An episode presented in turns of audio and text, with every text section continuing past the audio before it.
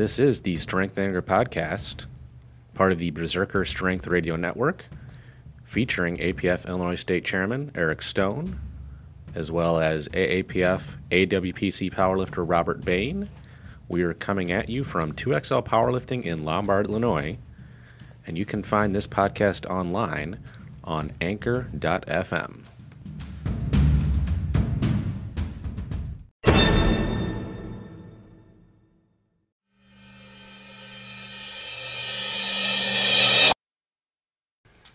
right, Mr. Bain, here we are, episode 19 Disney Nueve. of the Strength Anger Podcast. Yep. Here we are.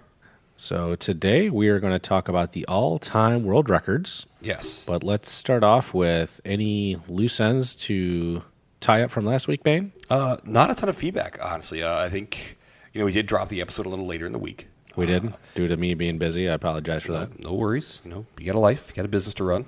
Uh, we're not getting paid off this yet. Yet. I think we've earned about eight dollars in ad revenue so far. Nice. Awesome, man. That'll pay for our Uber ride to O'Hare on the way to Nationals. Um, so, no, so not a ton of feedback, though I know that was an episode that people were, uh, were definitely asking for. And so I, I, I anticipate a good amount of feedback from that one. Yeah. Uh, so far, our number one episode continues to be our powerlifting program review. Nice. That continues to get a lot of downloads. So we will again look uh, another week to do some more programming type content because that seems to be something people are interested in. Yeah, and uh, don't forget to you know leave us a uh, some feedback on the the iTunes. You know, we we appreciate all that from you guys, and uh, would really like to hear what you uh, have to say. So, other than that, Bain, what is going on with you? Uh, you know what? Starting still very early, but getting ready for AAPF nationals. You know, I've kind of started the blocks. Uh, really kind of building a big base to uh, to to go off of, and then to kind of peak for AAPF nationals uh, in Baton Rouge. FYI, I did hear from Gary Frank today. Huzzah! He said he will have the entry form ready by Thursday. All right, Gary, we uh, we're counting on you. I sent him a message via our. We have a private Facebook group for state chairman, Oh. executive committee, and meet directors. So Gotcha. I figure I wouldn't call him out totally on social media. Do you have to be all three of those things to be part of that group, or? any of those three. Okay, any of those three. Uh, and, and here we are. It's uh, it's Monday, January twenty seventh. Uh, this is not necessarily lifting related, but I think it's sports, and, and honestly, it's pretty culturally relevant. Uh, and that is the the passing of uh, Kobe Bryant and his daughter uh, Gigi, and uh, the rest of those that were involved in the uh, helicopter accident yesterday. Uh, I mentioned this to you earlier that this this one shook me pretty hard. Um, I actually made a post about this one just as I was thinking. I, I like to to write when I uh, you know get all of my feelings and uh, go full Drake, and that's kind of where I was today. And and then I usually bad jokes to you know help me through things. But really, just thinking about it, like this was a a man that I watched grow up. You know, he's only a couple years older than you and I. Uh, he would have been a senior when I was a freshman in uh, in high school, and his daughter was very similar in age to mine, and so I just. Uh, you know, it was something that really kind of uh, had me stunned for most of yesterday, and really just kind of evaluating a lot of things and thinking about just life and and uh, you know that our days are numbered, and to to one to make them count, but to also uh, make sure that those that matter to you uh, know how much they matter, and because I can just. It's tough to imagine what those last couple seconds were like, and so uh, you know, obviously, prayers to uh, to those that were affected by it personally. You know, the friends, the family uh, cannot even imagine what they are going through right now. Um, and you know, obviously, there's a lot of people that are you know pouring out support right now, and uh, the hope is that uh, you know folks are able to to gain strength and to get through it. Because I, know, I like I said, I can only imagine what kind of uh, things are going on in their head right now. So, uh, obviously, a very sobering topic. Uh, but what is going on with you, Eric? Yeah, tough transition from something like that. Uh, I agree with everything you said, Bain. It's Yeah. It's uh, it's sad to see somebody, especially so young, uh, you know, an age that's not terribly far from you and I, Bain. Nope. And it's hard to think about that at our age. That yeah, we could we could be flying in a plane, we could be driving in a car. we we are not invincible, and, and thing is, powerlifters, we we sometimes maybe feel like we are because we do things that a lot of people can't do. Uh, I think that's why it was very relevant to me. Is is a reminder that uh, we we are not uh, we are not invincible. We are not uh, immortal. Uh, and then just to to really count uh, the blessings that you have around you. Yeah, no doubt. And you know, maybe on the a similar topic of not feeling invincible um, was that spent the Saturday at my son's wrestling tournament. Yeah, you did share that with me. and uh, he was far from invincible. In fact, he lost three straight matches in the first round via pin. Ouch. And it was a beginners tournament. This is only his second actual real tournament he's gone to, and maybe about two, two and a half months into wrestling. You know, he did it with encouragement from me, and I told him, "Hey, let's pick another sport to do this winter." He did not like basketball, which he did last uh, last winter. So I said, "Hey, let's try wrestling." I never wrestled, Sure. but it seems like something he's kind of physical in nature that he would enjoy. I like the idea of the the discipline and the the physical nature of it. So it was a tough day. Uh, he was not as discouraged, I think, as actually I would have been. He Okay. stayed stayed fairly positive. I mean, he was discouraged. You, you lose three times; it's not optimal. You're, you're not coming out there dancing and singing. No, he wasn't happy about it, but he, you know, in a previous tournament, he cried because he got headbutted in the chin a couple times. Well, that, that's a legit thing too, especially more than once. That's I can appreciate that. Right. So he didn't cry. Um, he stayed mostly positive. So a learning experience. I hope we can come out on the other end and, you know, uh, with some encouragement and maybe some additional, you know, training and camps and stuff like that. Give wrestling at least one more season try. And then if he doesn't like it, you know, if he continues to not be his thing, you know, I don't want to force him to do it, but it seems like he's enjoyed it. So, and yesterday maybe was a, a negative sort of end to it. He does have a couple more weeks left to practice, but you know, eh, we we chatted about it yesterday. I asked Bain, you know, has he had an experience where his kids have just been demolished in a sporting event, which is kind of what I felt like. Um, I mean, again, it's a seven year old wrestling tournament. I, it's not it's not the biggest deal in the world, but you know, as a parent, how do you best help your kids move through that? Through that, I mean, you and I have both Yep. played sports for many years and lost many games, and We have. We have. uh, it's something you have to deal with in life, and it's hard to think about what the best way that is to convey to your children. Yeah, I think that's, and we talk about this a little bit. You know, uh, typically if folks think about you know my kids in sports, usually I think about Lily because she's you know a little more prominent as far as the Bain children and, and athletics. And generally speaking, Lily has has never. I think I told you this yesterday. She's never been punched in the mouth. You know, when it comes to, to sports. Uh, Nolan, uh, my youngest son, on the other hand, he he kind of has, you know, he's not necessarily uh, as naturally inclined to athletics as his sister is. Still has some some great, you know, physical gifts, but uh, you know, Nolan kind of had to deal with that, and really, it was a lot of. It, it started out with him playing soccer. Was you know he did the first few practices, did the first game, didn't do well, got sat the second half, which you know whether you agree with that or not is neither here nor there and didn't necessarily like all the kids on his team. And I basically told him like, listen, you're going to complete the season. You can you can be done afterwards. I don't care, uh, but you will not quit because that is just uh, to me that is an unacceptable practice. I agree. I, it's always been my parents' philosophy, and I've adopted this to my kids. Once you sign up for something, we're going to see it through to the end, whatever that is, the the session or the season, whatever it is, and then we can reevaluate at the end. Unless there's some catastrophic injury and that prevents you from doing it, which I Right. that's fine. But you know, if it's just because oh I don't like my teammates, well you you gonna learn today. that is how I uh, typically handle that. Yeah, and there was some positive. Jacob was getting along well with his teammates. They were hanging out between Yeah, matches, good, you know, good. playing their gaming devices. He seemed to like hanging out with the other kids. got their video game machines. Right? Yeah, they're they're Game Boys. so, but anyways, Bain, uh, let's uh, let's go on to maybe something a little bit less serious, A little lighter. little lighter tone. Uh, what is bullshit, Bain? Fucking cancel culture is bullshit. Whoa, we're getting fired up here. this, oh my gosh. Can, can for those of those Yeah. in in the audience that are not in tuned with the, uh, right with yeah with what's going on in like you know pop culture what does that mean So cancel culture is when someone has basically has a transgression, whatever that's going to be, and sometimes these are very legitimate things. Uh, you know, you you are accused of sexual assault. That's one that kind of really is prominent to me. The Me Too movement was really really big uh, as part of this. But for for me, what it, my issue with it is this cancel culture does not wait for everything to play out. I'm not saying that we should promote any type of victim shaming. Uh, You can have an argument either way, but the person who is being accused should have their day in court. so to speak. Uh, whether that's legitimately in a court of law or should be able to speak their mind or be able to present that, it, whether again it's in a legal setting or not, if what happened actually happened the way it's being described.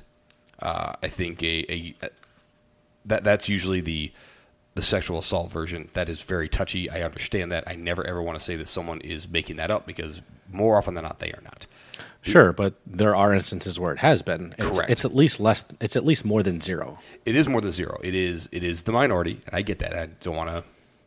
Again, I do not want to discount that. The other one, and this is the one that makes me the most mad, is when we cannot take into account kids being fucking stupid. I can guarantee that if you and I had access to social media when we were 13, 14, and we, we said dumb things at that time, I can guarantee it. You're a pretty smart dude, but I can guarantee you said some dumb ones. Yep. And I can guarantee I have said many dumb things. I've said many dumb things in public to people I should not have said it to. But if I had the opportunity to do that via social media and had an audience of millions, and then suddenly now here I am, I am Robert Bain, I am a professional, I have a career, and then somebody pulls up, hey, remember when you were 12 and you said that, you know, grab him by the pee or, you know, something like that, or you drop the N bomb, and now all of a sudden I lose my job, I lose my home, my family disowns me, and I'm essentially a social outcast. Hold, hold on a second.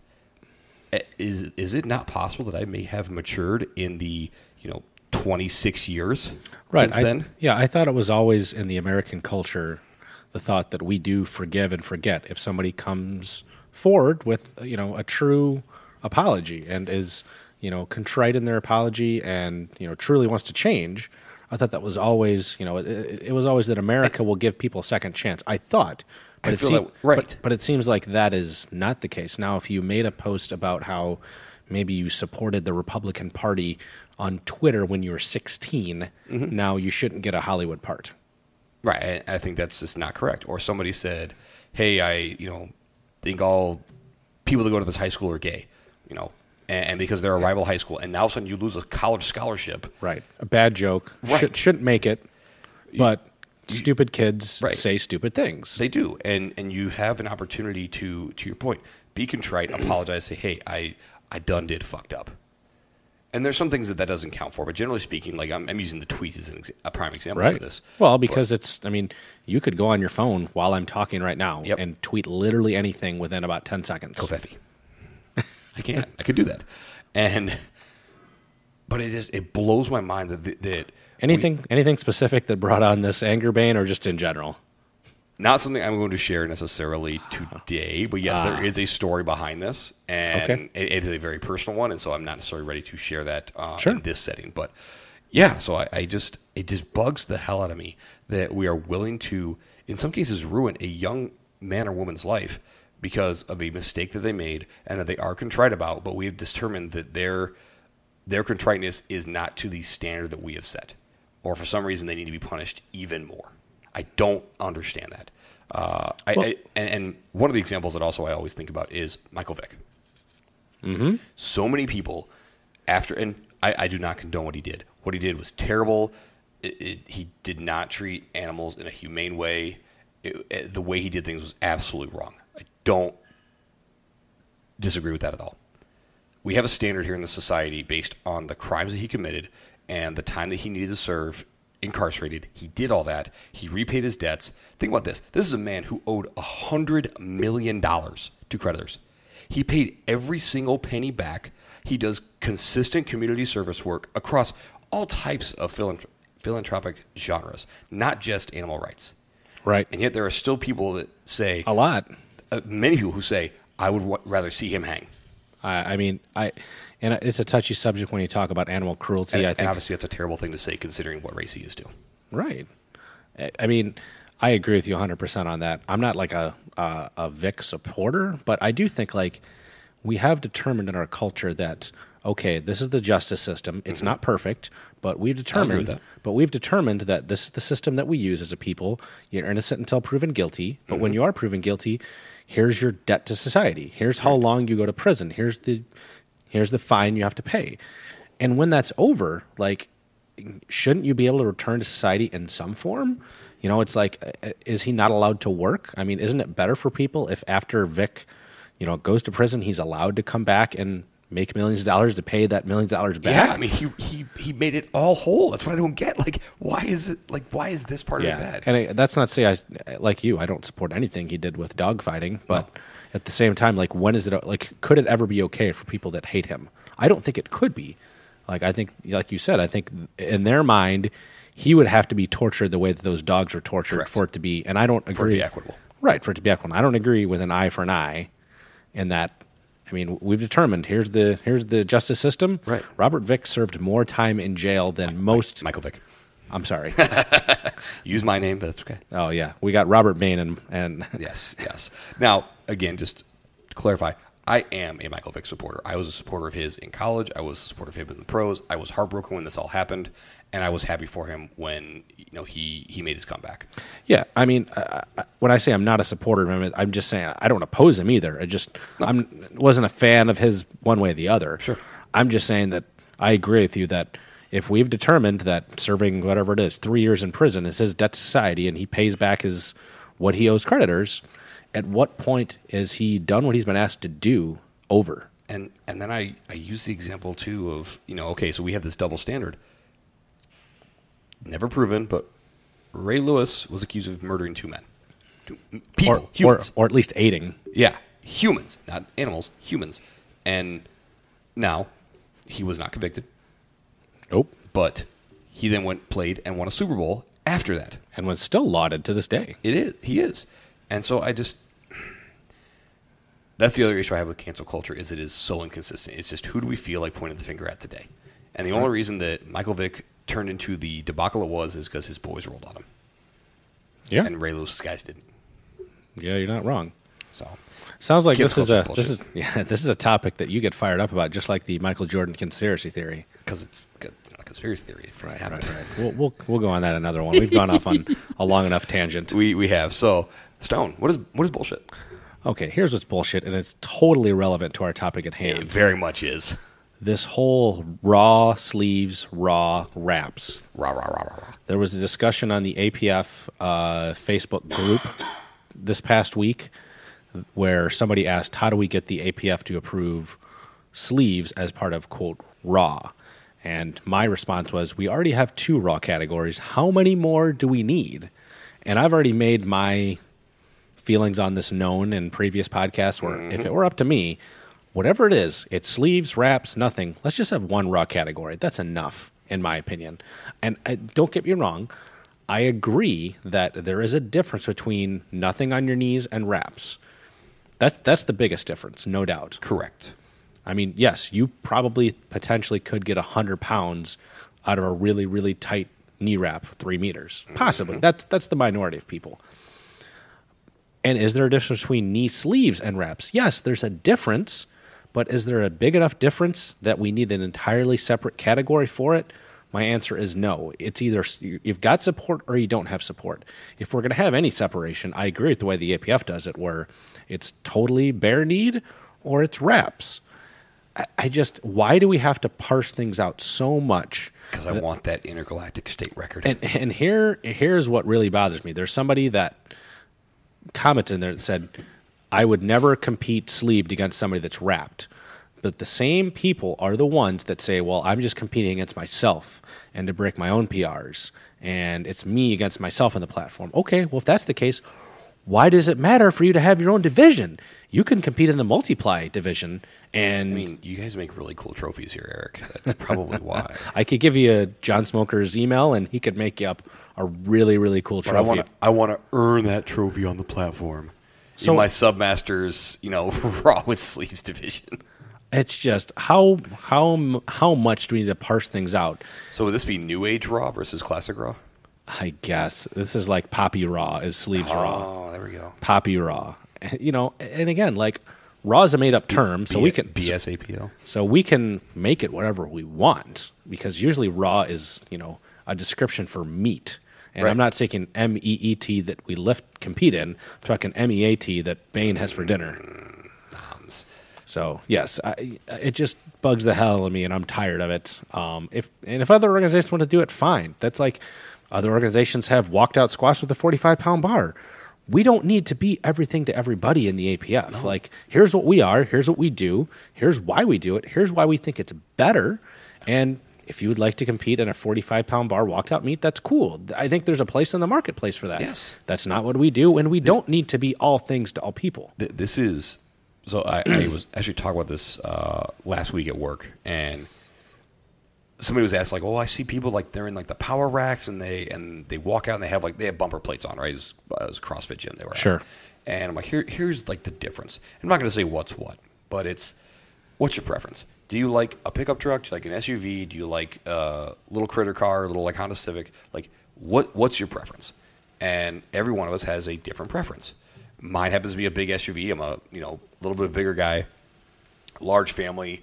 You know, if we ever go anywhere, I like to have a big SUV may not be practical for some people from a financial financial perspective. And if you're a single guy, a you know suburban probably isn't the most practical thing for you, and you may not want to do that. Now you may, and that's fine.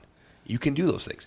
It simply comes down to your preference, and so therefore there is been a, a market identified for each one of these. That is why you have these different federations, the whole alphabet soup of powerlifting, and these ones that are that have grown and are continuing to grow. So you look at your USPA's, the APFs, the USAPLs of the world. They obviously have found the markets that are growing, and so it's not right or wrong. It's simply different, and people see value in it.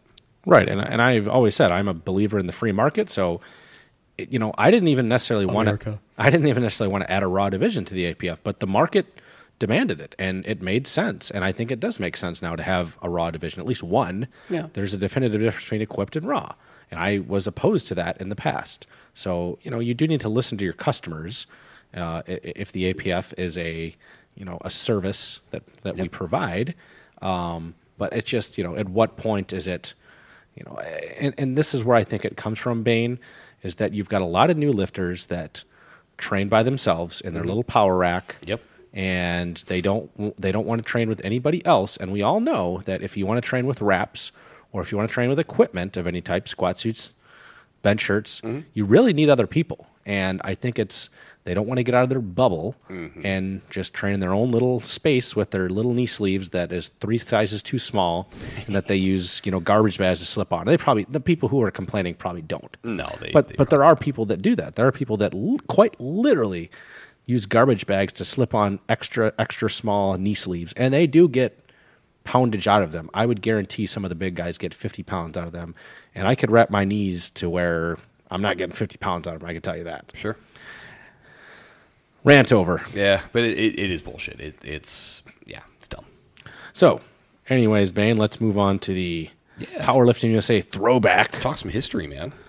Um, not going too far back here. We've got the Powerlifting USA. 16 years, my friend. Yeah, the powerlifting. Well, it doesn't seem that long for me. I- The Powerlifting USA from You're younger than I am. Jackass. my name's Eric. I have more hair. this is the Powerlifting USA from December 2004. Now, what were you doing in December 2004, Bain? Let's see here. Uh, well, Nick and I would have been planning our wedding at that point, so were you in college? we we had just finished college. Uh, so because I graduated uh, early, so yeah, so I've been working at that point for a little uh, close to a year. Um, Nick was wrapping up with school as well, so we had we had gotten engaged the prior December, and we were going to get married in September of 2005. And I we were riding home with some friends, and one of the, the, the husband asked, like, why are you waiting? Like, what's, what's the point? I'm like, oh, it's because we have to plan things. And I said, why don't you just see if you could do it earlier? And so this is like, again, the, the end of December of 2004. And so I called the church that I grew up with in Iowa, and like, yeah, we have uh, April 2nd's available. I'm like, okay, cool, because April 1st would be weird. Nobody would probably show up because it's a joke. And yeah, so we moved our wedding up, you know, whatever, five months. And uh, that's why we got married on April 2nd, was because somebody said, why are you waiting until September? Yeah. Interesting. And we planned. Now, funny thing is, after we did that, I marked it on the calendar, and then as I was flipping through my calendar in March of 2005, I was suddenly reminded, oh shit, we changed the date of our wedding, and we planned our wedding in three weeks. Wow. So you didn't then go start planning it after December? Nope. Oh boy. Yeah, we did that. So we, we had her dress picked out, like that part was done, and we were we were buying that. But then we just called in a bunch of favors, and it really helped that I did not provide any booze at the wedding because none of my college teammates showed up. Ah. Yeah, because they're cool like that. So let's see, December 05, I would have been in college. Um, I would have, at that point, been training with the Marosher team. Um, you know, in 04 or 05? 04. 04, okay. You said 05. So I'm sorry. Yes, you said 05, but this was December 04. Yeah, I think it. I would yes, have. I, I was, okay. I think I would have started to train a little bit with the Marosher team. Um, I believe it was in the spring of 04, maybe the spring of 05. One of those two that um, Jackie and I and our teammate Shara went out to AAPF Nationals in Las Vegas. Nice. Um, yeah, maybe that was 05. So we would have been leading into that at that point. Viva Las Vegas. My- My only time to Las Vegas, actually. Ooh, well, you got to come with me sometime. Yeah, right. right. so on the cover of this month of the Powerlifting USA is Wade Hooper and Brian Siders, who are guys that really aren't talked about a lot. Have you ever heard of these two? I've heard of Hooper's name once, ever, mean- eh, but Siders never heard of him. I mean, these are both. You should look them up because these are both prolific, like really high level USAPL IPF lifters. Like back in the day when I first started lifting, I didn't really follow the USAPL or IPF that much, but these two I knew. Yeah. Um, and this is talking about them both winning gold at the IPF Worlds, which Nice. at the time was there weren't a lot of U.S. lifters that were winning gold at IPF Worlds. I mean, they were really do- dominated by you know some of the Eastern European countries, and you know, there's always the talk about when the USPF lost the IPF affiliation that the USAPL wasn't feeling as good of a team. With the thought process being perhaps that their doping protocols were perhaps leading to a disadvantage. Um, there's also on the cover Gene Rychlak Jr. Uh, with uh, some for some reason a mic in his hand um, and a bench shirt on, talking about his thousand five bench. Um, this must have been right after he hit a thousand five. Yeah. Interested. So also in the uh, in Yeah, the issue, I'd want to know the story behind the mic in the hand. I, want to know that. and thinking back, I think it was something like after he hit the thousand five, like they gave him the mic to like say thank you to all his sponsors and people or something. Okay. Which I don't know. I guess whatever. Sure. To each their own. There was an article in this issue on deadlift training with Louie Simmons. Ooh. No deadlifting in his deadlift program. well, I should say there's a lot of good mornings in the max effort work. I mean, he listed probably 15 different types of good mornings Jesus. and talked about speed work on the deadlift, um, but not a lot of direct deadlift training. Just speed deadlifts and good mornings was the West Side Protocol. Basically, we do heavy good mornings and we do speed work. That's, I mean, that's basically what they did in those days for deadlifts. um, we also had the women's, and, and again, very relevant. I just picked this issue at random, but very relevant to what we're talking about today. Yeah. These were done by Herb Glossbrenner. Okay. Uh, they're the women's all-time bench press rankings. Um, at the top of that is Tina Reinhart with a 182 and a half kilo bench at a 60 kilo body weight from the WPO. Nice. And these are via the new, at this time, Glossbrenner formula, which is the formula that we use in the APF. There's also the men's all time bench press rankings, which at this time, number one was Gene Rychlak with his 455.86 kilo, which I'm assuming is the 1,005 Yeah. pound bench. And it's interesting because the women's list was highlighted by a lighter female, which usually with the formulas you're going to have Yep. your lighter lifters. But in this case, Gene Rychlak's bench was just so far and above everybody. Um, you know, he just he still had the highest formula and the highest bench, kind of like currently with Dave Hoff. Right. Below him was Ryan Kennelly, Scott Mendelson, Andy Fiedler. All of these guys are, um, you know, big big level benchers. Um, then when you got to number five, you had uh, Marcus Sheik, who I believe was a German lifter, and he did a four times body weight lift with 645. And the uh, let's see if it lists his weight class. Uh, Marcus seventy three point one, so that would have been one sixty five. kilo? Yeah, Wow, jeez. he was a little a legitimate little person. Nice. Um, so if you look at the picture in here, they've got literal, They got the blocks. I mean, literal cinder blocks for Yes. his feet because his legs are so short. Nice. And I believe, if I'm not mistaken, that is Ernie Frantz there as the head referee That's on dope. Marcus Sheik's That's lift. dope. So we've also got um, a letter from Karen Kidder in here, And I thought this was interesting. This is around the time, and we will do an episode on this at some point. The whole LB Baker World Powerlifting Committee, Global Powerlifting Committee, you know, situation when LB Baker and Jim Roush left the APF, claimed they had control of the APF. I was, you know, kind of all around in that. But Karen has a uh, a letter where he talks about how he's going to move the APF WPC all to Florida, including Amy Jackson, Oh, well then. which uh, did not happen.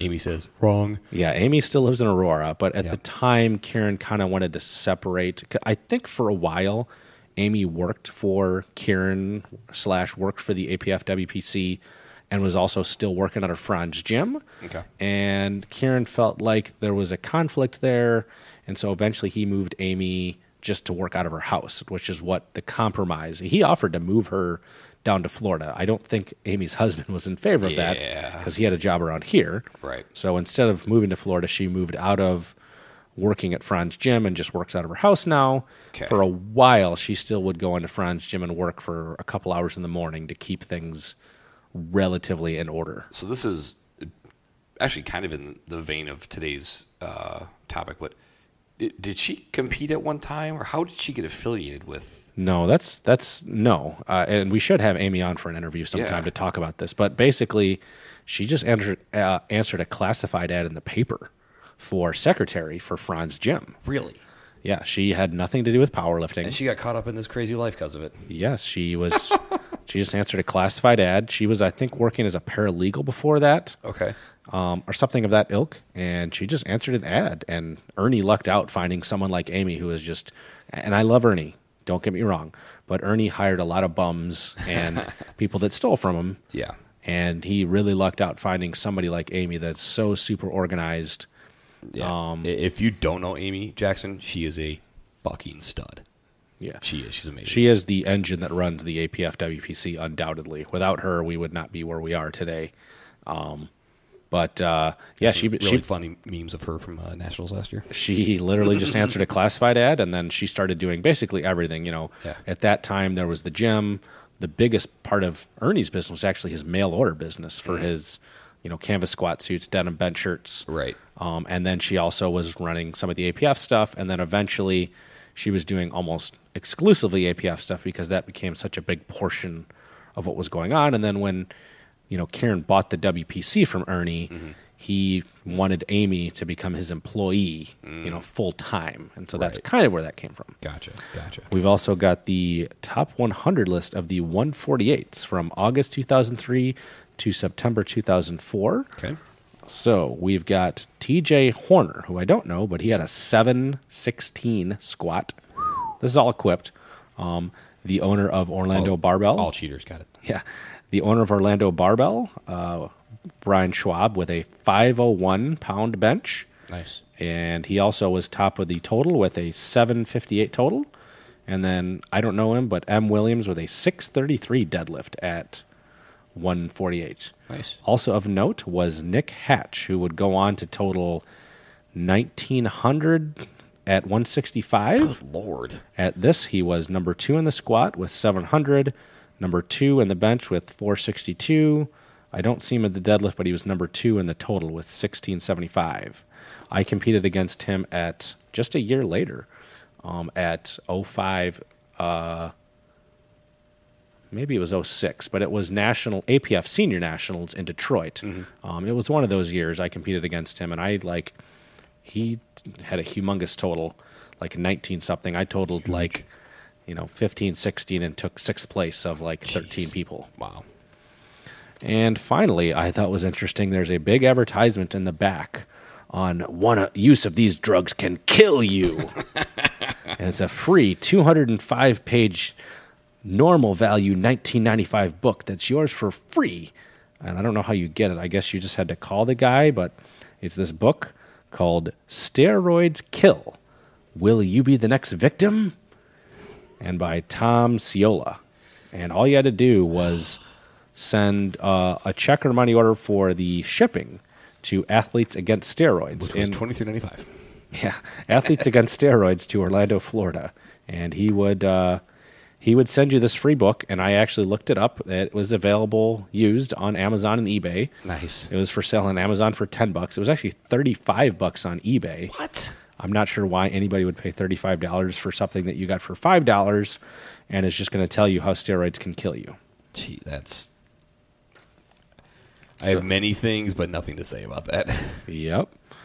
so funny. on to our topic at hand, Bain. yeah. So today we're going to talk about the all-time world records. You know where they came from. Um, we're going to talk about the man behind them, and it really is just one man that is behind him, Michael Soong. Yeah. Um, we're going to talk about how he got involved and you know the controversy around uh, because there is a lot of controversy around the all-time world records. Right. So Michael Soong, um, there's not a lot of information out there about him, and we'll go into this a little bit more later. But um, it came out recently that we talked about this in the last last episode that Michael Soong has passed. Yeah. Um, he has died, unfortunately. Um, there's not a lot of information about him personally. I mean, I literally was only able to find one interview that's very short that he sent to me years ago. And actually, I, I tried to read that when uh, during training tonight, and it actually would not pull up on my phone. So Okay, well, it, it was like an odd file, so uh, it's very short. This is it. It's basically just you know about two or three paragraphs that he wrote, um, and he talks about how he got involved in powerlifting during his first semester in college, um, fall 1987 at the University of Florida. I was five. At the time, he was majoring in mechanical engineering, and he ended up switching majors to a degree in civil engineering. Okay. And once he got involved in the sport, one of his very first questions was, What are the all time rankings with powerlifting? And that's when he says he learned about the different politics of powerlifting and the, using his words, quote, infinite plethora of records and rankings within the infinite amount of powerlifting federations, along with, you know, different subcategories, you know, raw, single ply, etc. And he says what he was looking for was a quote grand consolidated all-time rankings list, which put politics and multiple subcategories aside and merely listed the best performances ever recorded in the history of the sport. Interesting. And so Michael Seems very logical, actually. in, t- and I, I have never talked in person with. I've only emailed with Michael, but that's the type of person he is. He's very logical. He's very numbers oriented. Um, when he realized that no such rankings or listings existed, he just went out to do it himself. And he lists in this short interview. He said he decided to follow the old Latin maxim, "Sit feet per me feet." And I'm probably pronouncing it incorrectly, but What about feet? when you Send feet. Is that what you said? Yeah. when you translate that to English, it means if it is to be, it is up to me. And I like that. I, I like that as well. Actually, uh, that was one of the first tattoos I almost got. And it uh, it really became a labor of love for him. And we're going to talk more about it. But he, you know, eventually created all kinds of lists, more so than anybody pre and I would guess post will have ever, ever created. Mm-hmm. Let me just read from this short article because he did say he wanted to dedicate the spirit of his research to Dr. B.A. Christensen, his beloved hydraulics professor from college. Hmm. He was the man who truly taught him how to a how crucial hard work ethic, ethic tenacity, perseverance, persistence, dedication, commitment, and most importantly, a sense of humor are towards life, progress, innovation, accomplishment, success, humanity, and last but certainly not least, passing his hydraulics course. That's directly from Michael Soong's short interview that at one point was on Westside Barbell's website. Interesting. Um, And so, you know, he started, apparently, I didn't see it back in those days, but he started at least working on this back in the late 80s. I didn't, no, I didn't even start powerlifting, obviously, until the 2000s. Right. But when I started powerlifting, I soon had heard about it. Um, my first correspondence was him with him was back in 03. You know, uh, he eventually created the all-time world records, you know, all federations in the world, the all-time American records, the all-time world rankings, which, depending on which iteration you looked at, were either top 20 or top 50. okay. There was the all-time American rankings, which again, depending on which list he published, were top 20 or top 50. He had a, he once sent me a document. It, he listed well beyond that. He had them listed for hundreds. Jeez. and was constantly updating them. And starting about 2012, 2013, he had the all-time Raw world rankings, and then and then all of them, you know, below that as well. Okay. Um, he had each list had every weight class for men's and women's for all three lifts and the total, and he also kept a coefficient list for all of those as well for all the lifts for men and women. Um, he kept some separate lists for like the first lifters to break certain barriers. You know, the first Sure. lifters to break the 800 pound and 900 pound and 1,000 pound bench barrier. Four- the four X body weight. And, Yep, he he uh, he did. You know, eventually when he started adding raw, he did like, you know, the first lifters to break the 600 pound raw barrier. Um, I, I don't know if that time if anybody had done 700. He kept track of the following for every lift: the date of the lift, the exact weight of the lift, the exact body weight, the multiplier of body weight, the nationality of the lifter, the location and the federation, whether it was raw and equipped. Um, he, you know, obviously kept track then with the body weight, the coefficient of each lift Right. for each lifter. And this was just something interesting I saw that kind of speaks to the level of detail that he went into. Um, if you look in his raw rankings or raw records document, this is directly from his document. Note on raw deadlift records. Within my listings, I decided not to compile all time raw deadlift records due to the following time constraints. Most importantly, please understand the monumental undertaking that it would do to research which historic deadlifts were done, quote, without deadlift suits. Furthermore, many athletes, like Ed Coan, actually prefer to deadlift without a suit. To research all historic deadlifts and whittle through this information would be realistically impossible. However, within my work, I will list if a competitor performed deadlift without a belt, which is typically uncommon. Deadlift is the power lift which is least affected by equipment, thus, the discrepancy between comparing raw and equipped deadlift should not be quite as extreme as in the squat and bench press. So this spoke to a couple things to me, outside of just what he said. Uh, first of all, that the level of detail that Michael Soong went into these lists. Moreover, it spoke to his level of understanding of the sport. And t- to my research, he may have powerlifted like, I don't know, maybe competitively in college.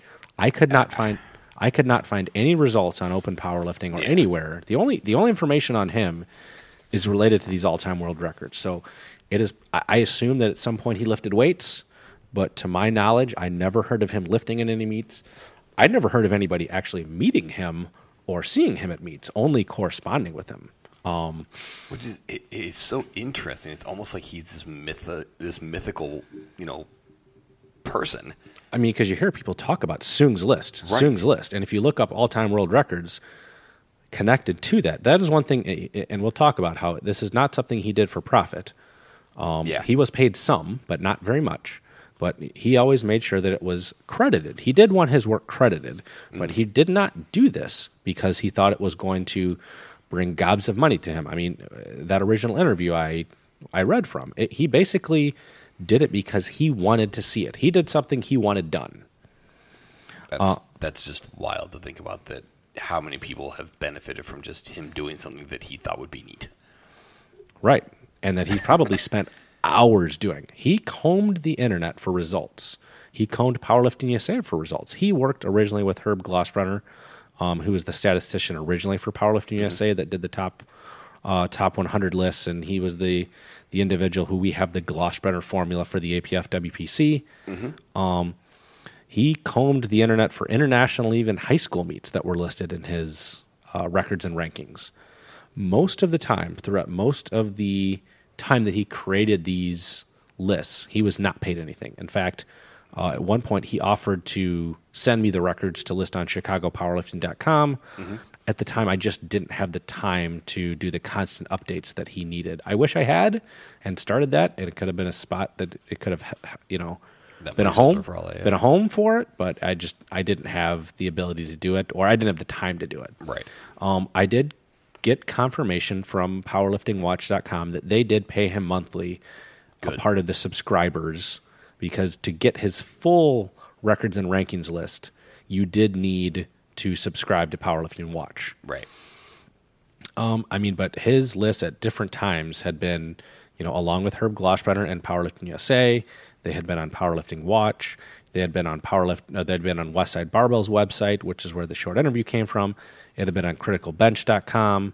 There was other places. I think at one point he was involved with Muscle Mag, uh, which was a alternative to Powerlifting USA in the mid 2000s. I think he listed some of his uh, records and rankings in there. Okay. He would seek out lifters via email to let them know that they had broken an all-time world record or that they had moved up on the list and would send them the list and the weight class Right. um, when they, you know, rose the rankings. In fact, he would email me and ask me if I would be willing to give out lifters' emails. And of course, most of them were happy to get the email from yeah, Michael. of course. In fact, most of them would take a screenshot of it and post it on social media. Right. Um, but I mean, he truly was We made it, fam. Right. I mean, he truly was. He just wanted the information out there. He didn't ask for anything. Um, it became eventually my modus operandi to just send results from meets to him along with the APF, Right. along with Powerlifting Watch, and now along to OpenPowerlifting.com. Right. Um, just to give some context on my interactions with Michael, never met him. Um, we have emails going back and forth between the two of us on various meets, all the way back to 2003. That's wild. Uh, he and I had discussed doing an interview back in 2016. I wish I had acted on that immediately. It was one of those things that, like I said, okay, let me just, when I have more time, I'll, I'll work on that. It was a project in the back of my mind. And he was willing to do it. He had this very short interview. He said, I think that would be great. I think it would be nice if people had more information on us. And that's part of the reason why I wanted to do this podcast to get out at least the information that I know and that I can get out there on him. Uh, I, I would have liked to learn more about him personally and about uh, a little bit more on his involvement in powerlifting. I Yeah, did- I, I need to know this. Like, I need to know this man's story. It's. I it's eventually sent him questions, and I never heard a response. Um, I, I never even got a response at all. I would still occasionally hear from him after that, but he never responded to my my emailed questions. And my only thought is, uh, he probably, like me, thought, okay, I'll tag that for later, and I'll respond to it at some other point. If I had sent immediately sent him the questions, I might have gotten you know response. Right. Right. And now, unfortunately, it, it's too late, which is sad because Yeah. his his work is historic. Um, it was first reported online, as far as we can tell, on Facebook on January 12th by an individual, Bill Shoemaker, who um, I am not familiar with. I did not, I was not acquainted with him. He is a power lifter from what I can see on Facebook, on social media. He confirmed with me privately that Michael had died in uh, this past November.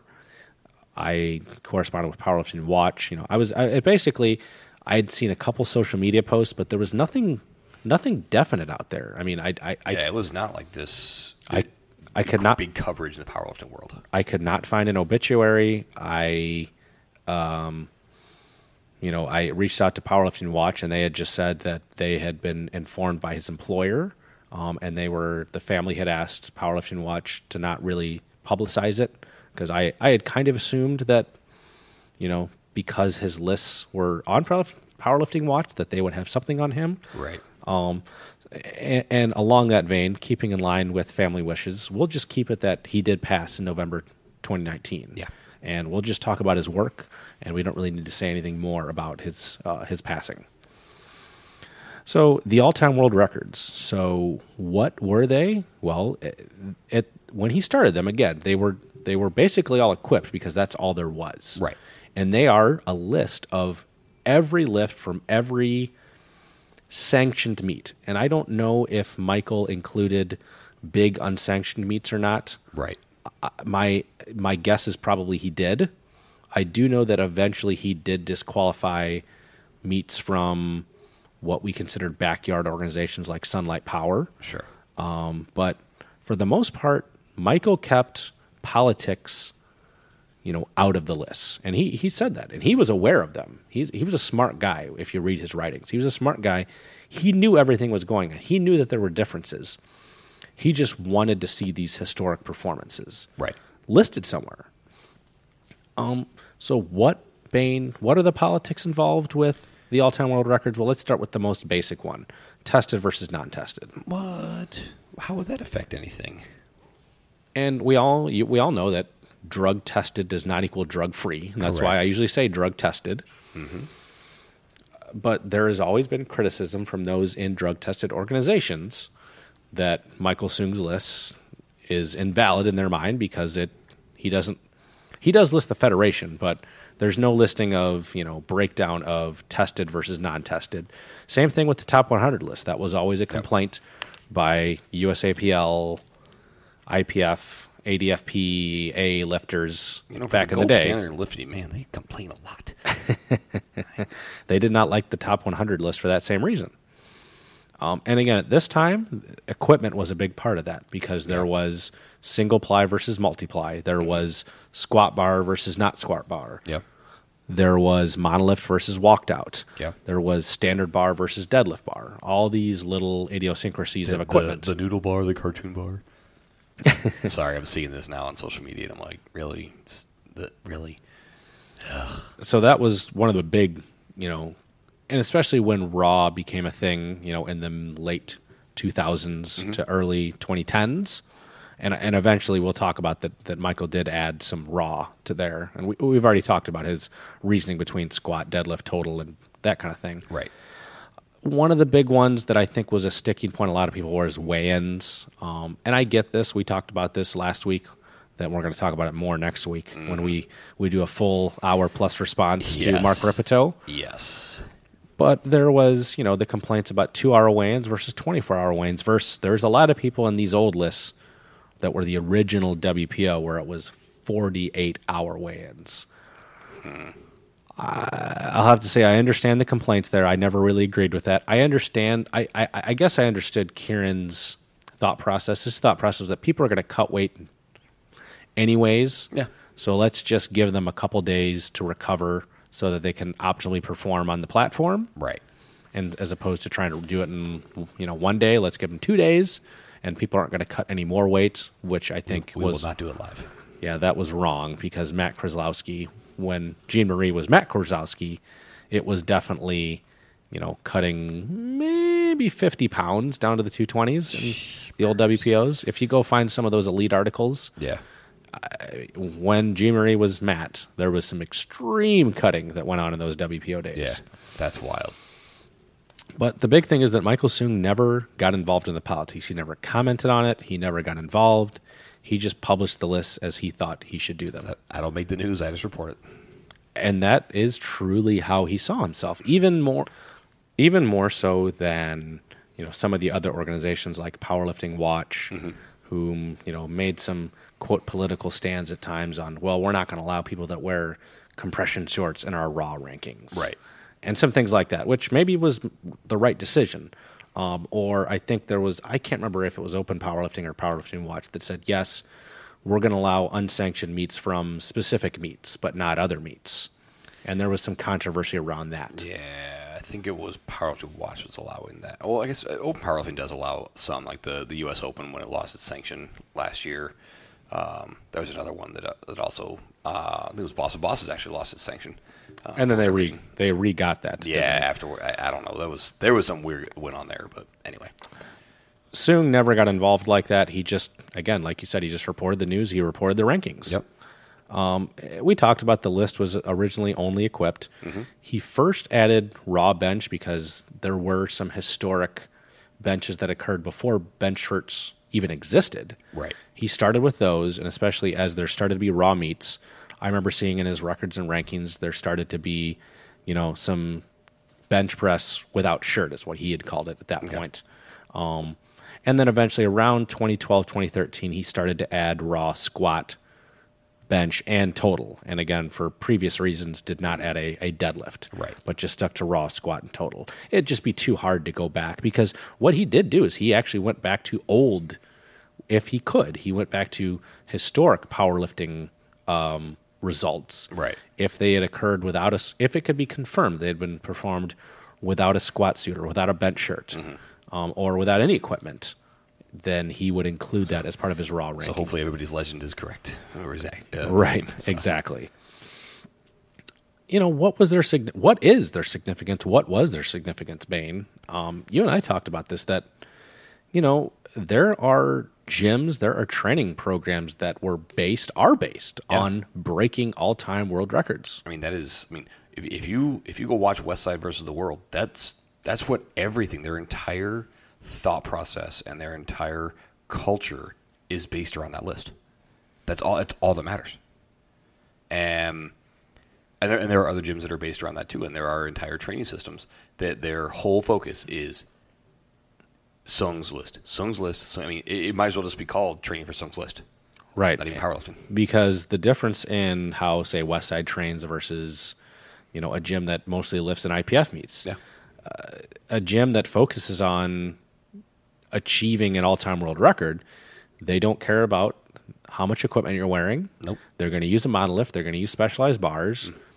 They're plausibly going to use extra quote supplements. How dare you and not to say the others aren't, but they're going to be a little bit more open about it. Correct. But yes, they're they don't care what federation they lift in a lot of times. also true. And and that and there is a difference between a federation world record list and you know the all-time world record list. Correct. And you know, you can look on both sides of the coin because on one side of the coin you can say, well, we've got a standard and that's why in the APF or the WPC or the IPF we only allow these lifts per our standards. right. You know, critics of that would say, well, that's just a list of what people had done in your organization. Right. And it's not a real world record if it's not the all time world record. Yeah, if it's not, if it's not the biggest one, then it doesn't matter. Right. And that's what Soong's list looked to settle that argument Right. on, you know, hey, we've got the IPF world records, we've got the WPC world records, we've got the IPA world records, we've got the XYZ Robert Bain Power Federation world records. They're all squats. That's all those are. And who has the who has the highest one. And if there was no Soong's list, nobody would have known this. No, it would just be argue, just people arguing back and forth about I saw this, I saw that, and he he did a tremendous service to the powerlifting community of aggregating this data and and bringing it to and not only aggregating it but then sharing it in a way that was uh, very communal. And very easy. I mean, he would email it. He would email the list to anybody who asked for him. Yeah. And if somebody broke a record or ranking, he would let them know. Yeah, Like it's not, and we talk about in the APF. Like if you break a record, you have to fill out a record application, Right. So they can verify it. Michael Soong didn't have it. There was no like Soong's list verification Right. form. It was just he looked for the results. I mean, this was before, you know, open powerlifting, you know, had this giant database where they just dumped data into it and spat out any number of variations of which, things. which I think is very much in the vein of what he was doing. Like they really were taking. It was like Sung 2.0 is essentially what open powerlifting is. Yes, you're right. Um, he did it on his own. Yeah. He didn't have a team of, and not that open power open powerlifting is also a volunteer thing. They but just it's still a team of people. they just have a bunch of people helping them because they made it open source. Right. Versus Soong just had his Microsoft Excel and just would sort the data. And I, gosh, uh, we have talked about this, Bain. Um, I did ask uh, the individual, Bill Shoemaker, who seemed to have some contact with the family and seemed to know the news. Yeah. I've asked him if you know there's any way that we can get some of this data Yeah. and get it into the hands of Open Powerlifting. He said he think that might have already happened. Open Powerlifting did post about his death Yeah. on their uh, Instagram story. It wasn't in their just Instagram, you know, regular posts. It was not in their feed; it was in their story, and I I saw it, and I actually tried to go back to it. Uh, I I had missed the 24 hour window, but that's how I found out about it was was via Instagram. Because I went back to try to find that, and I actually messaged them, and they just said we just heard that he had died. Yeah. and that was all. Yeah, Um. So, you know, did people care about these records? Do people care about these records? I mean, I think undoubtedly yes. There's definitely a certain percentage of lifters that care about it. I I would say the majority of lifters who've been doing this for, I would say more than a couple meets, they care. If you, this is not a hobby that you just do casually. I don't think. I think at some point you make a decision like I'm going to continue to compete and I want to get better, or just come, sitting here coming to the Illinois State meet and placing third in the Submasters 220, you know, classic raw class. It, it, at some point you say this this kind of sucks. And I always told people, you know, take it all in context. It is mm-hmm. super impressive to have the top lift on Soong's list. It is super impressive to be on the rankings. Yeah. At one point, Jackie Stone was a top 50 all time squat in the 198s. I think uh, Mike Strom, you know, great former lifter of the Monster Garage. I think he was uh, top 50 all time t- bench and possibly total at 181. Yeah, he was definitely on the he was definitely in the rankings. I remember getting some emails about Yeah. about Strom um, Yeah. back in the day. Um, so, but uh, uh, along the same token, you do have to take some things in context. Were the lifts maybe done in the old WPO with a forty hour weigh-in? Sure.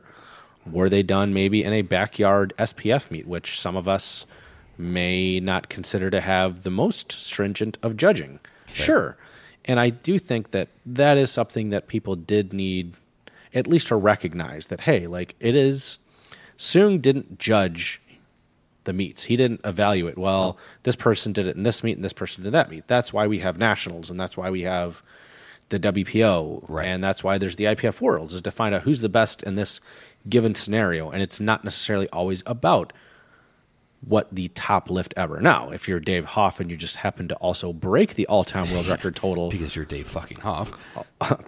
while winning the biggest, you know, multiply meet in 10, 15 years, that's just an added bonus. But in Right. reality, you know, Dave Hoff's probably goal was to win the meet first, and then if he can break some records along the way, all the better. Yeah, I would say he essentially had a perfect day. So And only did what seven lifts, right? only seven for seven.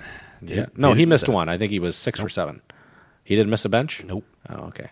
got it all. Seven for seven.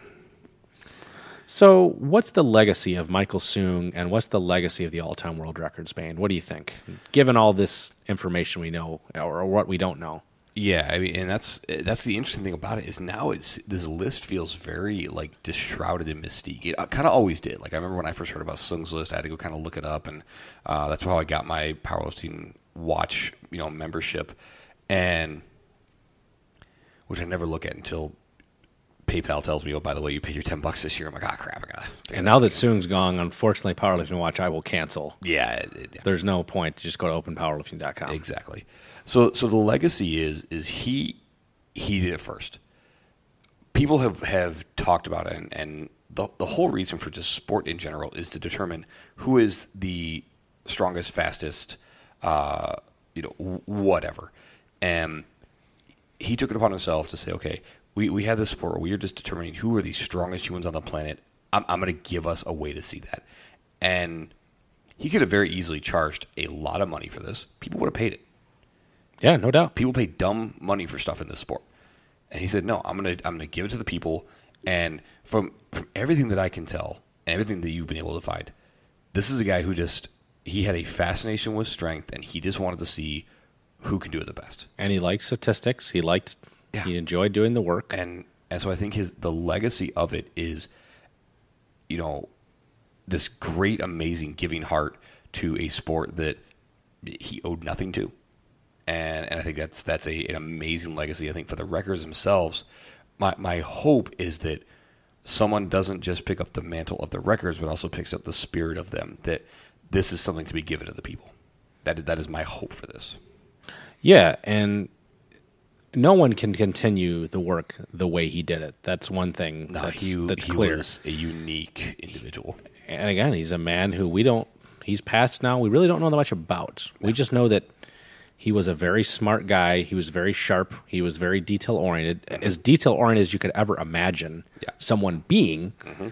and that there is nobody that can replicate what he did. Now, there's maybe groups of people that can, you know, hopefully duplicate what he was doing, but I do doubt that anybody can do it the way he did it Not individually. re- reaching out and letting people know when they broke records and when they, you know, ended up in the rankings. You know, powerlifting or openpowerlifting.com does really rely on us as meet directors sending them Yeah. the results. Yeah, unless they do some type of like API into the, the various databases that there is, they, they rely on you guys. It's solely on you, and they don't reach out to lifters. Right, and they they don't go out and seek out the results. Now, they I think they've been trying to go out and find past results from you know Powerlifting USA, but they're relying. I mean, that is kind of relying on volunteers to go through some of those old issues, and they're relying on people to go and send all the old APF meet results. And Right.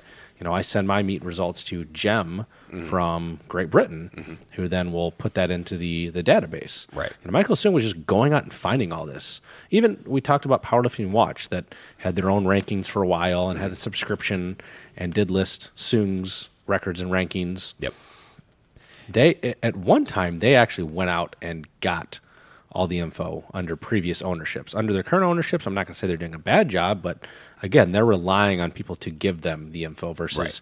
Soong just went out and found it. He went out and found everything everywhere, looked under every nook, cranny, This is a you know, rock. Right. That's that's and he and this I think is the one of the cool things about it is you know with with what it seemed like his passion was was he wanted to be able to say I I got them all I got Right. everything and, and like now nobody can say anything else like you're number one you're number two that's it and that's that's how I feel he his thought process was Right. Yeah.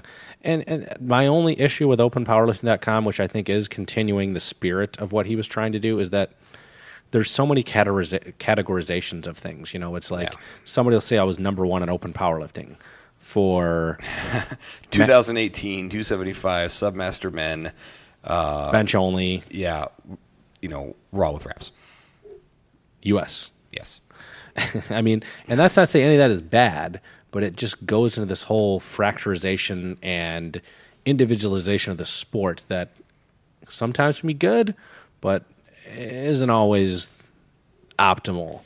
And there was something about that top 100 list in Powerlifting USA or this all-time rankings list that's like, hey, you truly knew who did the best. And hey, if you want to know who did the best, you know, single applied drug test, just look at who did the best at USAPL Nationals or IPF Worlds. Yeah. Versus if you want to see who did the best everywhere and anything, yep uh, you looked at Soong's list.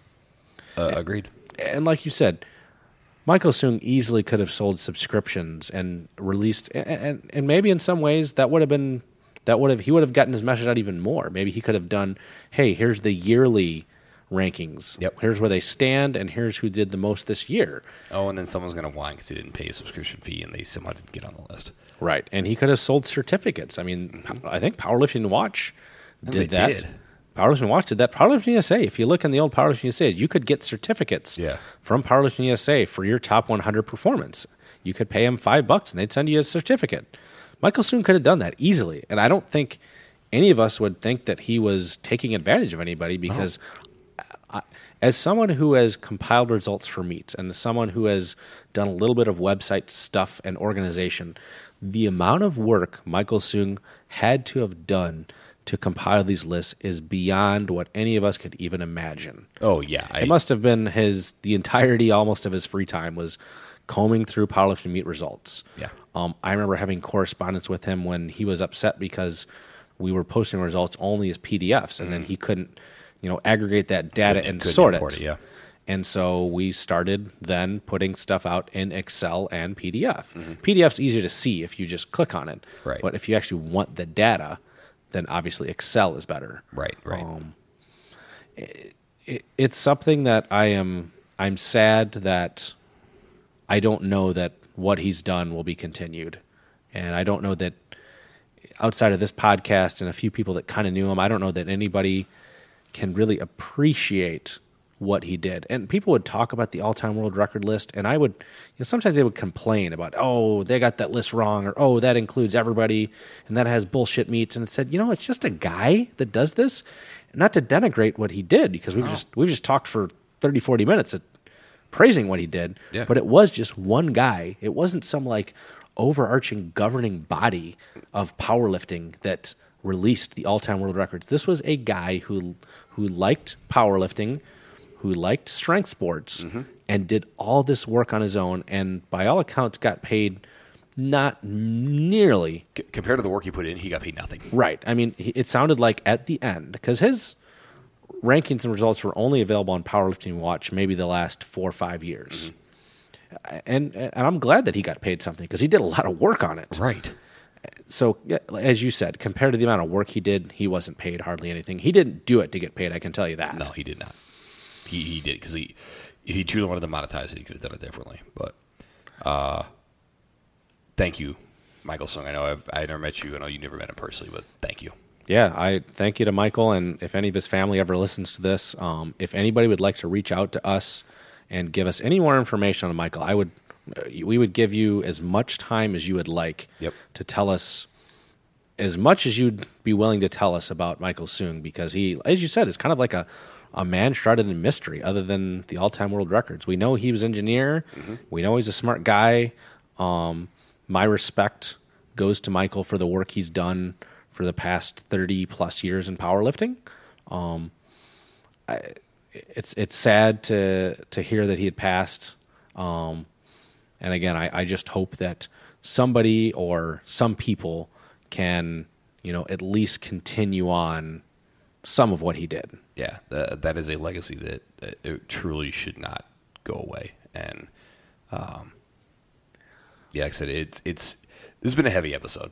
Yeah, no, it has been. We talked about some, talked about you know Kobe Bryant passing and Yeah, my son getting his butt kicked in a wrestling meet and and a passing of a guy who's been a huge figure in powerlifting for a long time. yeah, and and and that's I, I would say if you're I- if you're a lifter, you, you need to really think about what Michael Soong has done because he he basically did what all of us have talked about is I wonder who is the strongest at X and he he figured it out. He did the legwork to show who was the best. And uh, I would say as a powerlifter we we are all forever in his debt. Could we say that there is not the same West Side barbell as we see it today had there not been the Michael Soong list? And vicariously is then they're not the same WPO and the same type of lifting atmosphere that we see today because of that. Right. You know, I mean, he was he's a big part of that. I mean, who mm-hmm. knows what maybe Louie would have done differently had there not been that goal. And a lot of lifters. There's been a lot of lifters. I, I don't think Bain and I can emphasize this enough. There have been hundreds of lifters who have based their entire Their tra- life. their life, their entire training protocols, the way that they train, how that they compete around getting on a list created by one man, Michael Soong. A, just a dude. That's that's really like Right, just a guy. He he was. I mean, it, it- and I'm not going to say that he was nothing because he was something. He did a lot. Yeah. But as far as like in the hierarchy of the powerlifting world, he was not in charge of a powerlifting organization. He was, as far as I know, he was not a referee. It sounds like he wasn't even necessarily a lifter for many years. he's like the ultimate fanboy. right. That's really and and and I don't say that jokingly. I mean that's just And I, and I don't think you say that fan. negatively. No, either. no, no, not at all. Not at all. That that is meant as the highest compliment. He he took his love of all things strength and he and he just he turned it into something beautiful. And had a, it had a definitive impact on the sport because Mm-hmm. again had he not created the list there wouldn't have been people that have pushed their bodies to the limits they did Mm-hmm. in order to try to break those all-time world records because they wouldn't have known Yeah. if you, there wasn't the list people wouldn't have known that hey the highest bench ever is x they just would have thought well i'm lifting an apf meet so the record is x so i'm going to try to break x Right. now, is it possible that people still knew that there hadn't been an 800, 900 pound bench at the top end? Sure, but go down the line. People know the top lifts, but did anybody without the list know the the 148 all time world record or the women's, you know, 132 record? I mean these, or these things matter. or They- the top rankings of coefficients? No, no one knew. and- no and one because- would have known. And because he did it globally, the the, the, the curtains were raised around the world, right? Because you, you have some of these guys, and I'll use Russia as the example, that are lifting over there, and it, it doesn't always make it back here. I mean, today in a connected world, it does more, but it definitely didn't 20 years ago. in the '80s, wasn't it? Yeah, it definitely didn't 20 years ago. Right, right. So rest in peace, Michael. Um, Rest in power, sir. Rest, in power. Much respect to you and uh, our condolences to the family. I mean, I know this did happen a little bit ago, but again, if anybody happens to come upon this episode, um, just know that Bain and I did this episode in total respect to what Michael did. One hundred percent. so next week, uh, we're going to have a lot of strength and a lot of anger. Oh, It's yeah, gonna we a- are. It's not going to be as serious of an episode as it was today. No. Um, we're going to talk about Mark Rippetoe's article, quote, How to Fix Powerlifting.